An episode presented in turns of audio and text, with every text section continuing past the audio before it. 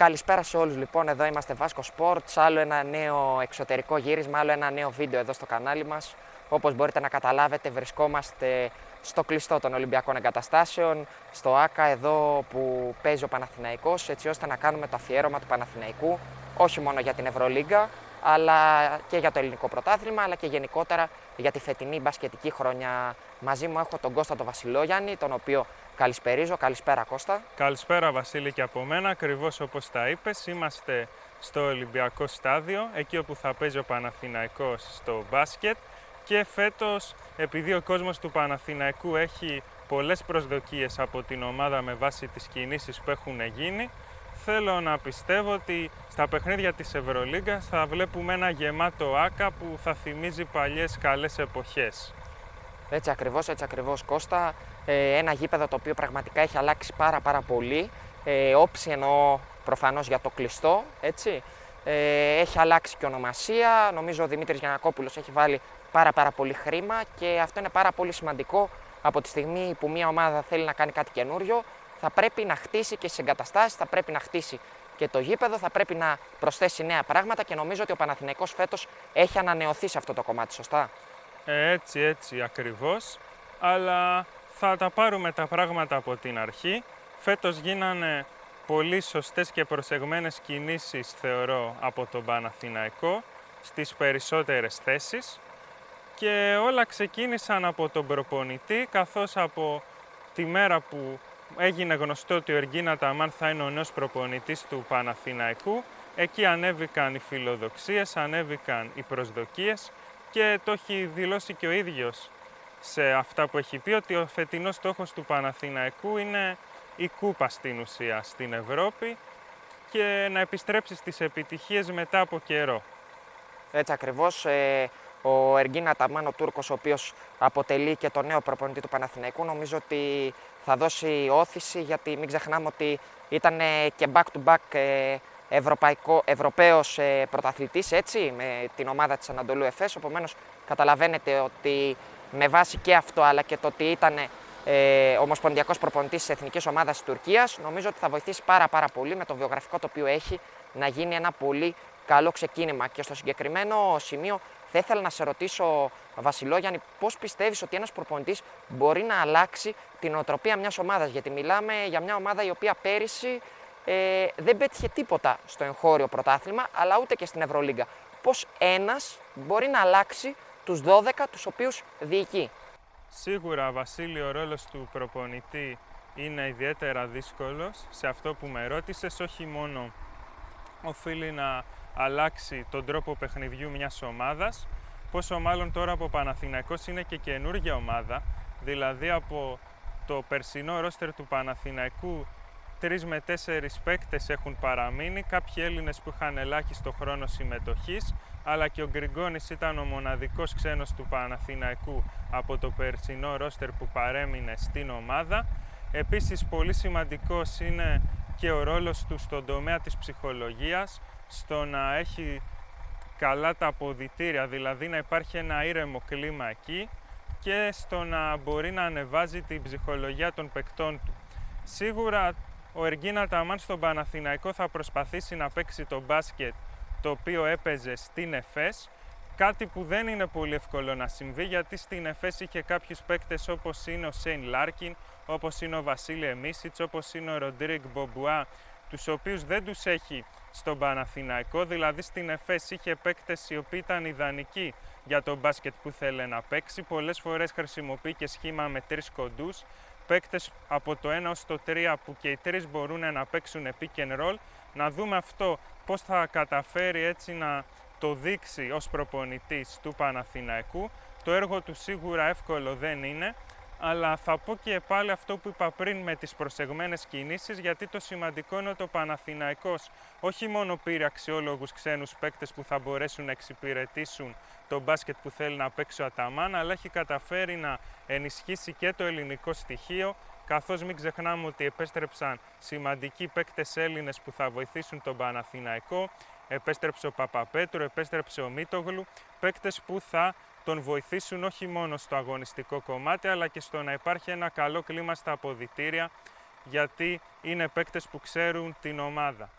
Έτσι ακριβώς είναι όπως τα λες Κωστάρα και νομίζω ότι τώρα έδωσες μια πάρα πάρα πολύ ωραία assist έτσι ώστε να πούμε για το ρόστερ του Παναθηναϊκού, για τους παίκτες, για αυτές τις προστίκες τις οποίες έγιναν φέτος αλλά και τις επιστροφές έτσι.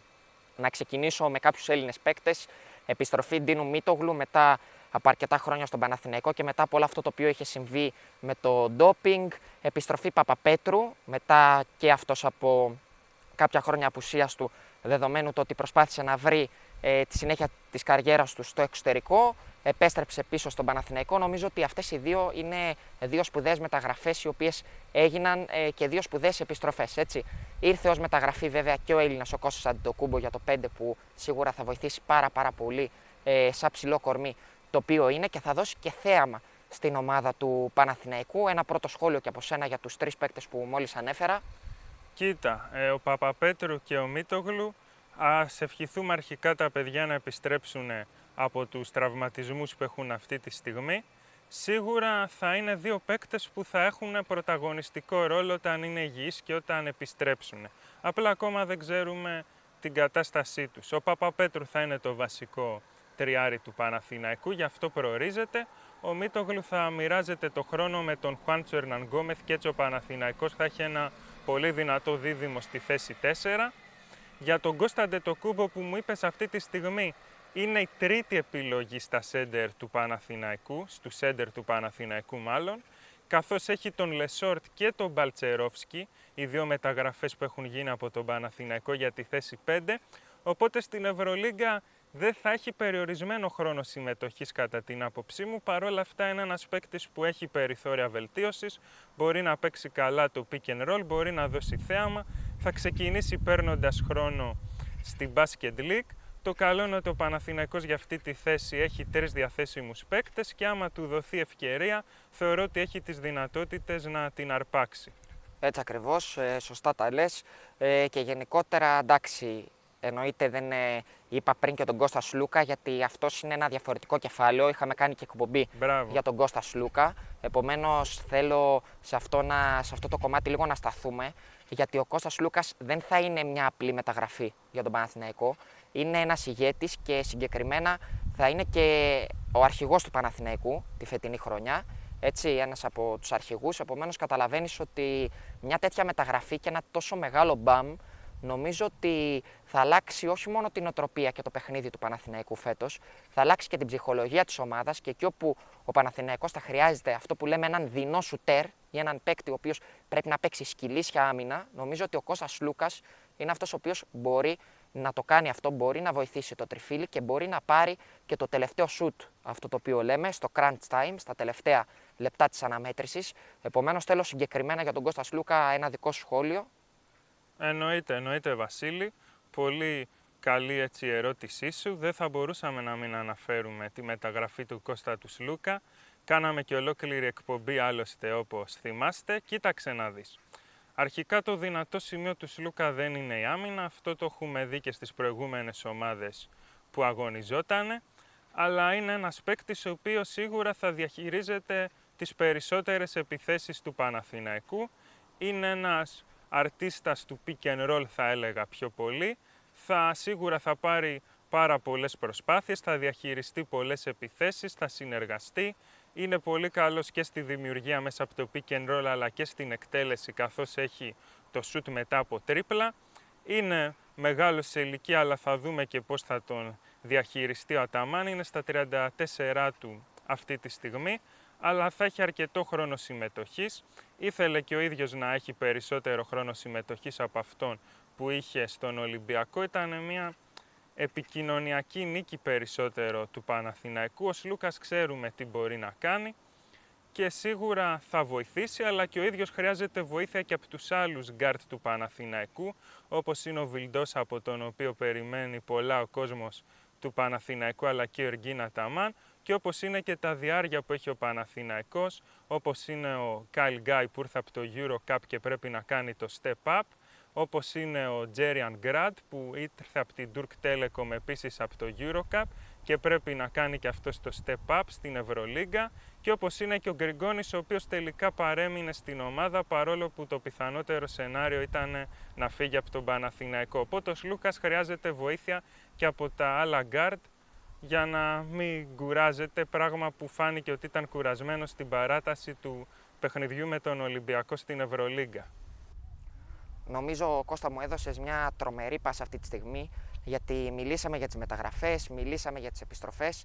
Πρέπει νομίζω όμως να μιλήσουμε και για τους παίκτες τους οποίους έμειναν στον Παναθηναϊκό, έμειναν στον Τριφύλι. Ένας από αυτούς, όπως είπες και εσύ πριν, είναι ο Μάριος Γκριγκόνης, ο οποίος φαίνεται ότι εμπιστεύεται ο Εργίνα Ταμάν και με βάση το χρόνο συμμετοχή το οποίο έδωσε στα πρώτα παιχνίδια της Ευρωλίγκα αλλά και στο ελληνικό ε, πρωτάθλημα. Ένας άλλος παίκτης ε, είναι ο Καλαϊτζάκης, ο οποίος κράτησε τον έναν από τους δύο. Εντάξει, θεωρώ ότι είναι αυτός ο οποίος έχει και το περισσότερο μέλλον όσον αφορά στο πλάνο το οποίο έχει αυτή τη στιγμή ο Παναθηναϊκός ε, και μετά έχει κρατήσει και το Ματζούκα, ο οποίος σίγουρα περιφερειακά είναι πάρα, πάρα πολύ δυνατός και ήταν μια πάρα, πάρα πολύ καλή μεταγραφή ε, την, την, ε, την προηγούμενη χρονιά που τον είχε πάρει από τον Προμηθέα Πάτρας. Εννοείται υπάρχει και η επιλογή του Σαμοντούροφ, ο οποίος ε, αυτή τη στιγμή παίζει και σε διπλό ε, δελτίο, παίζει και σε δεύτερη ομάδα.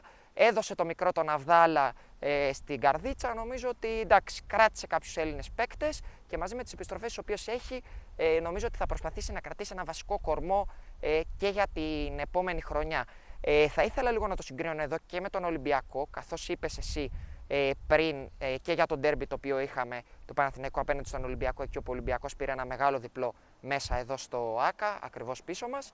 Ε, εντάξει, νομίζω ότι ο Ολυμπιακός σε σχέση με τον Παναθηναϊκό έχει κρατήσει έναν μεγαλύτερο βασικό κορμό ε, αλλά και ο Παναθηναϊκός θέλει να χτίσει και στους Έλληνες παίκτες που είπα πριν, αλλά και γενικότερα ε, στο μέλλον της ομάδας και νομίζω ότι και τα επόμενα παιχνίδια αλλά και η επόμενη χρονιά θα είναι πάρα πάρα πολύ καθοριστική για το τριφύλι και με τις αλλαγές οι οποίες θα γίνουν και με τις μεταγραφές και με τις επιστροφές αλλά και με τους παίκτες στους οποίους θα παραμείνουν.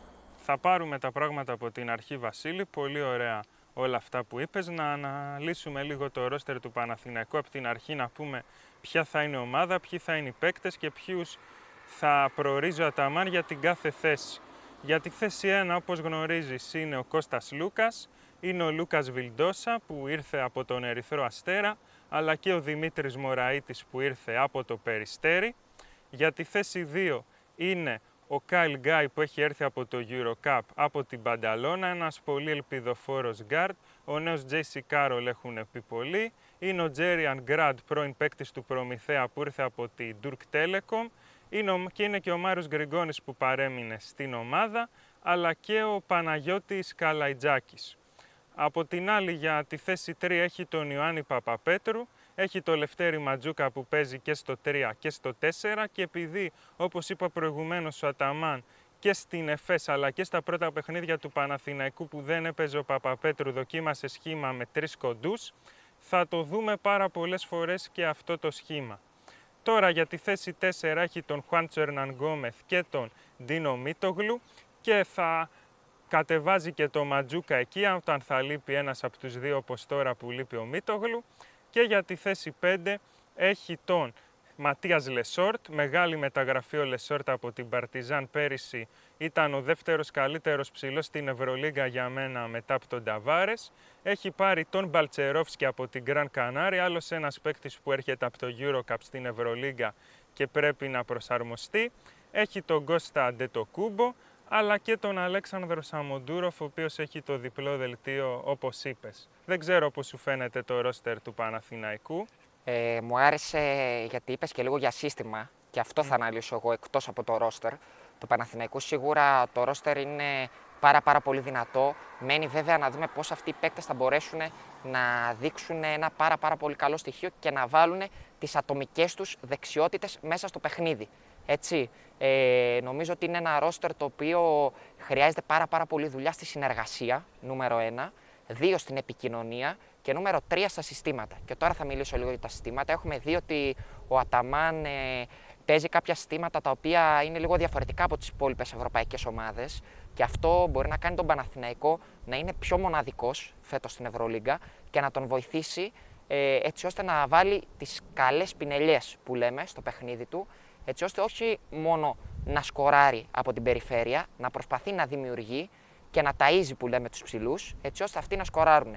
Ε, για μένα, πολύ καλός παίκτης, ε, star για τον Παναθηναϊκό είναι ο Χερναγκόμεθ, ο οποίος μπορεί να παίξει αρκετές θέσεις, δηλαδή μπορεί να παίξει και ψηλός, μπορεί να βγει έξω να σουτάρει και το περιφερειακό σουτ, μπορεί να παίξει και καλή άμυνα. Θέλει όμως προσοχή με τα φάουλ τα οποία κάνει ο Χερναγκόμεθ. Έτσι. Ε, εντάξει, ο Σλούκας το είπαμε και πριν, ε, το αστέρι της ομάδας σίγουρα.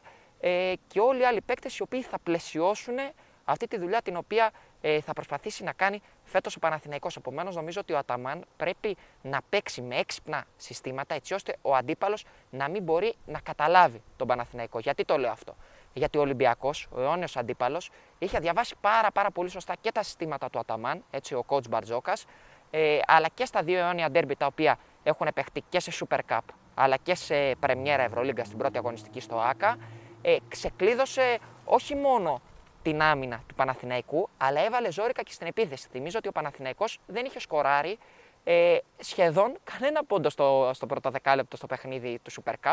Είχε σκοράρει μόλις τέσσερις, άμα δεν κάνω λάθος. Επομένως, καταλαβαίνεις ότι δεν πρέπει ο Παναθηναϊκός σε καμία περίπτωση να είναι προβλέψιμος. Πέρυσι αυτό το είχε με τους προπονητές, ο οποίος είχε αλλάξει και με το Σερέλι. Ε, Επομένως, νομίζω φέτος ότι πρέπει να αλλάξει λίγο και η νοοτροπία του Παναθηναϊκού και ο Παναθηναϊκός μπορεί να το βρει αυτό παιχνίδι ανά παιχνίδι, προπόνηση ανά προπόνηση. Είπαμε, εάν κάτι φέτος υστερεί ο Παναθηναϊκός, αυτό είναι η συνεργασία, είναι η επικοινωνία, είναι το δέσιμο της ομάδας σε σχέση με τις υπόλοιπες ομάδες και όπως ο Ολυμπιακός, έτσι. Ε, αν κάτι όμως υπερτερεί ο Παναθηναϊκός, είναι όπως είπες και εσύ πριν το ρόστερ και γι' αυτό το λόγο νομίζω θα κλείσω με αυτό ότι το ρόστερ πραγματικά είναι πάρα, πάρα πολύ δυνατό, αλλά μένει ε, η, το γύρο, το γύρω-γύρω αυτό που λέμε η περιφέρεια ε, του ρόστερ να ενισχυθεί και γενικότερα ε, να γίνουν και καλές ε, μεταγραφές, καλές προσθήκες έχουν γίνει, υπάρχει το υλικό, πρέπει αυτό να φανεί στο γήπεδο. Πολύ σωστά τα είπες Βασίλη για το ρόστερ του Παναθηναϊκού και το ότι είναι μια καινούργια ομάδα οπότε θα χρειαστεί χρόνος για να αποκτήσουν αυτοί οι παίκτες την κατάλληλη χημεία μεταξύ τους.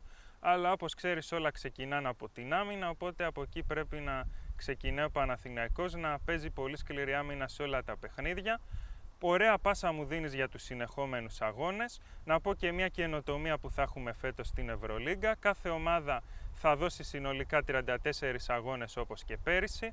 Φέτος πολύ σημαντικό για τις δύο ελληνικές ομάδες, τώρα λέμε για τον Παναθηναϊκό, είναι να βρίσκεται μέσα στην εξάδα, όχι, όχι στην οκτάδα φέτος, γιατί υπάρχει το play-in, ένα έτσι μικρό τουρνουά στο οποίο θα συμμετάσχουν οι ομάδες που θα βρίσκονται στις θέσεις από 7 έως 10.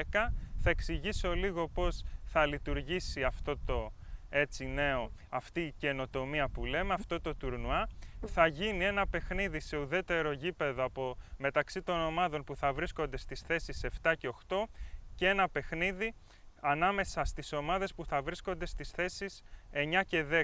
Ο νικητής του ζευγαριού 7-8 προκρίνεται στα play-off και ο χαμένος αυτού του ζευγαριού θα παίξει με τον νικητή του ζευγαριού 9-10. Κάπως έτσι θα λειτουργήσει ε, αυτό το τουρνουά, οπότε είναι πολύ σημαντικό φέτος οι, οι δύο ελληνικές ομάδες, τώρα που λέμε για τον Παναθηναϊκό, να είναι μέσα στην εξάδα της Ευρωλίγκα. Νομίζω, Κώστα, καλύτερα δεν θα μπορούσε να μας το εξηγήσεις αυτό το οποίο ε, θα συμβεί φέτος στην Ευρωλίγκα και γι' αυτό το λόγο νομίζω ότι μου έδωσες assist έτσι ώστε να πούμε λίγο έτσι τα προγνωστικά της προβλέψης μας για την ομάδα του Παναθηναϊκού. Έτσι, μιας και το βίντεο αυτό ε, ανήκει στον Παναθηναϊκό. Εγώ πιστεύω ότι ο Παναθηναϊκός φέτος έχει ως πρώτο στόχο να μπει στην οχτάδα. Τώρα εσύ το είπες εξάδα, εγώ το λέω οχτάδα. Και δηλαδή, δεκάδα μπορείς να το ναι, πεις πλέον. Και δεκάδα μπορείς να το πεις πλέον. Σίγουρα ε, θεωρώ ότι έχει στόχο να μπει στην οχτάδα. Τι σημαίνει να μπει στην οχτάδα; Άμα δεν καταφέρει να μπει στις πρώτες έξι θέσεις, έστω να παίξει στα play-in μετά, μήπως και πάρει τα δύο έξτρα εισιτήρια ε, για να μπει ας πούμε στην ε, τελική οχτάδα. Ε, σε περίπτωση που γίνει αυτό προφανώς υπάρχει και το μέλλον. Από εκεί θα επαναπροσδιοριστεί ο στόχος του Παναθηναϊκού.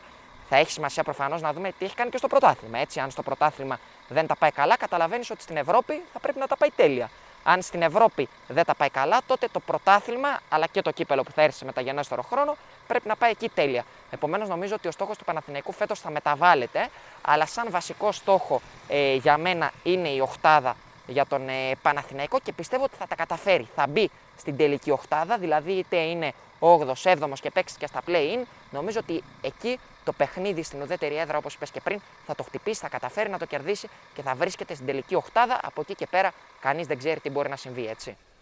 Έτσι, έτσι ακριβώς, όπως τα είπες. Πολύ σωστά αυτά που είπες. Σίγουρα εγχώροι τίτλοι είναι πάρα πολύ σημαντικοί, ιδιαίτερα το πρωτάθλημα αλλά και το κύπελο.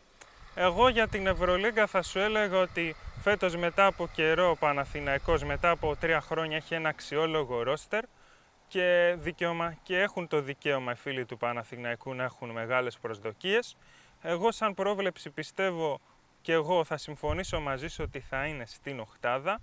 Καλό θα είναι να είναι και στην εξάδα λόγω της καινοτομίας που ανέφερα προηγουμένως και θεωρώ ότι άμα καταφέρει να δέσει ο Αταμάν αυτό το ρόστερ γιατί έχουν έρθει μεγάλα ονόματα στον Παναθηναϊκό Κώστας Σλούκας, Χουάντσο Ερναν Λούκας Βιλντόσα, Ματίας Λεσόρτ έχει πάρει καλούς παίκτες το ζητούμενο είναι πώς θα δέσουν όλοι αυτοί και η άμυνα επίσης που πρέπει όλα να ξεκινήσουν από εκεί. Χωρίς άμυνα δεν μπορείς να κερδίσεις κανένα παιχνίδι και εντάξει δεν χρειάζεται να πούμε πολλές λεπτομέρειες. Σίγουρα στη θέση 5 με ομάδες που έχουν πιο ψηλά κορμιά όπως είναι ο Μιλουτίνοφ, ο Φαλ, ο Ταβάρες, ο Βέσελι. Εκεί ο Παναθηναϊκός έχει τον Λεσόρτ που είναι πολύ αθλητικός και τον Μπαλτσερόφσκι που έχει το ύψος αλλά είναι άπειρος σε αυτό το επίπεδο.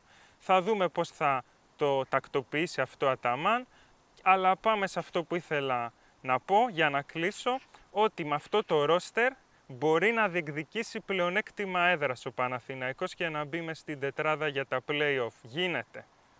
Είναι εφικτό, αυτό έχω να πω. Εννοείται θα τα δούμε όλα αυτά την ε, φετινή χρονιά. Ήταν το πρώτο βίντεο, το εξωτερικό γύρισμα το οποίο κάναμε εδώ από το ΆΚΑ για την ομάδα του Παναθηναϊκού. Νομίζω ότι όλες οι εξελίξεις ε, θα είναι μέσα στη χρονιά, θα είναι μέσα στη σεζόν. Γνωρίζετε τι πρέπει να κάνετε, πρέπει να κάνετε το subscribe, πρέπει να κάνετε το like. Όσα περισσότερα άτομα έρθουν στο κανάλι, τόσο πολύ μας βοηθάτε έτσι ώστε να ανεβάσουμε εμείς τη δουλειά την οποία κάνουμε και το περιεχόμενο και με τα εξωτερικά γυρίσματα, αλλά και γενικότερα. Οι εβδομαδιαίες εκπομπές εννοείται, παιδιά, δεν αλλάζουν. Οι αναλύσεις, τα προγνωστικά, με όλη την παρέα του καναλιού, με όλα τα στελέχη, τα μπασκετικά στελέχη Κώστας Βασιλόγιαννης, Βασίλης Μάλιαρης, Κώστας Μάλιαρης, Γιώργος Τσάρας, αλλά έρχονται και άλλα παιδιά από το background τα οποία εννοείται θα βοηθήσουν στις μπασκετικές μεταδόσεις. Κάθε εβδομάδα υπάρχει Ευρωλίγκα, κάθε εβδομάδα υπάρχει μπασκετική δράση. Επομένως, αυτό το οποίο πρέπει να κάνετε εσείς είναι να μείνετε συντονισμένοι εδώ στο κανάλι, όχι μόνο για τον Παναθηναϊκό που κάνουμε το συγκεκριμένο αφιέρωμα αυτή τη στιγμή για τη φετινή χρονιά, αλλά και για τις υπόλοιπες ομάδες. Γιατί έχουμε και ελληνικές ομάδες στο Eurocup όπως ο Άρης, έχουμε και στο Basketball Champions League και την ΑΕΚ και τον ΠΑΟΚ και τον Προμηθέα. Νομίζω ότι θα είναι μια γεμάτη μπασκετική σεζόν και θα πρέπει να μείνετε συντονισμένοι έτσι ώστε να μην χάνετε κανένα περιεχόμενο. Έτσι ακριβώς Βασίλη, πάρα πολύ σωστά τα είπες. Έτσι εννοείται εσείς μην ξεχνάτε ποτέ να κάνετε like στα βίντεό μας και εγγραφή στο κανάλι μας. Θα κλείσουμε λοιπόν με ένα σχόλιο για το φετινό μπασκετικό Παναθηναϊκό. Εγώ να πω ότι ε, προσδοκίες υπάρχουν, φιλοδοξίες υπάρχουν, το ρόστερ είναι πολύ καλό. Αυτό που πρέπει να συμβουλέψουμε εμείς τους φίλους του Παναθηναϊκού εδώ που μας βλέπουν είναι πάνω απ' όλα να έχουν υπομονή. Χρειάζεται χρόνο μια καινούργια ομάδα να δέσει. Χρειάζεται χρόνο ώστε αυτοί οι πολύ καλοί παίκτες να προσαρμοστούν στη φιλοσοφία έτσι ενός προπονητή, ενός προπονητή με απαιτήσεις, ενός προπονητή με βιογραφικό, ενός προπονητή που τα σάρωσε στην ΕΦΕΣ, οπότε υπομονή θεωρώ ότι είναι η λέξη κλειδί που πρέπει να κρατήσουν οι φίλοι του Παναθηναϊκού, ότι είναι μια καινούργια ομάδα, ότι είναι μια μεταβατική χρονιά, τι λες. Έτσι θέλει να επιστρέψει στις μεγάλες επιτυχίες ο Παναθηναϊκός σε πρωτάθλημα και Ευρώπη.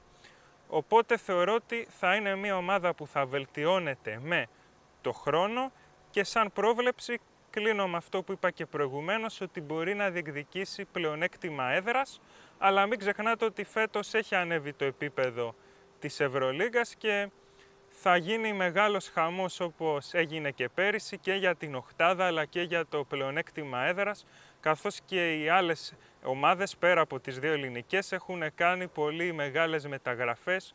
Για παράδειγμα ο Κέμπα Γόκερ ήρθε στη Μονακό, ένας παίκτης που κανείς δεν είχε φανταστεί ότι θα ερχόταν ποτέ στην Ευρώπη και μιλάμε για τον πρώτο σκόρερ στην ιστορία των Hornets. Ε, στην Μπαρτσελόνα έρθω ο Γουίλι Ερναν Γκόμεθ, αδερφός του Χουάντσο. Γενικά γίναν μεγάλες μεταγραφές φέτος και πάντα στο Βάσκο Sports θα βλέπετε κάθε εβδομάδα τους δύο αγώνες των ελληνικών ομάδων αλλά και τα βίντεο που θα ανεβαίνουν με ανάλυση και προγνωστικά. Δεν ξέρω Βασίλη τι έχεις να πεις εσύ. Δεν έχω να προσθέσω κάτι άλλο. Σας ευχαριστούμε πάρα πολύ που παρακολουθήσατε ένα ακόμα βίντεο εδώ στο Βάσκο Σπορ, το εξωτερικό γύρισμα από το Ολυμπιακό Στάδιο. Το βλέπετε πίσω το Ολυμπιακό Στάδιο. Υπάρχουν και κάποια πράγματα εδώ με την οροφή, όχι το κλειστό, στο ανοιχτό. Εντάξει, νομίζω αυτά πραγματικά πρέπει να τα λύσει πάρα, πάρα πολύ γρήγορα έτσι, και η κυβέρνηση αλλά και γενικότερα ε, όσοι φορείς ασχολούνται εδώ με το Ολυμπιακό Στάδιο. Δίνουμε εικόνα λοιπόν από το Ολυμπιακό Στάδιο. Βασίλης Μάλια, και Κώστας Βασιλόγιαννη ήταν μαζί σας για το αφιέρωμα του Παναθηναϊκού. Μείνετε συντονισμένοι, έρχονται και άλλα βίντεο και άλλα εξωτερικά γυρίσματα. Κάντε όλοι subscribe, like και share και θα τα πούμε στα επόμενα βίντεο από το ΆΚΑ λοιπόν. Καλή συνέχεια σε όλους. Γεια σας.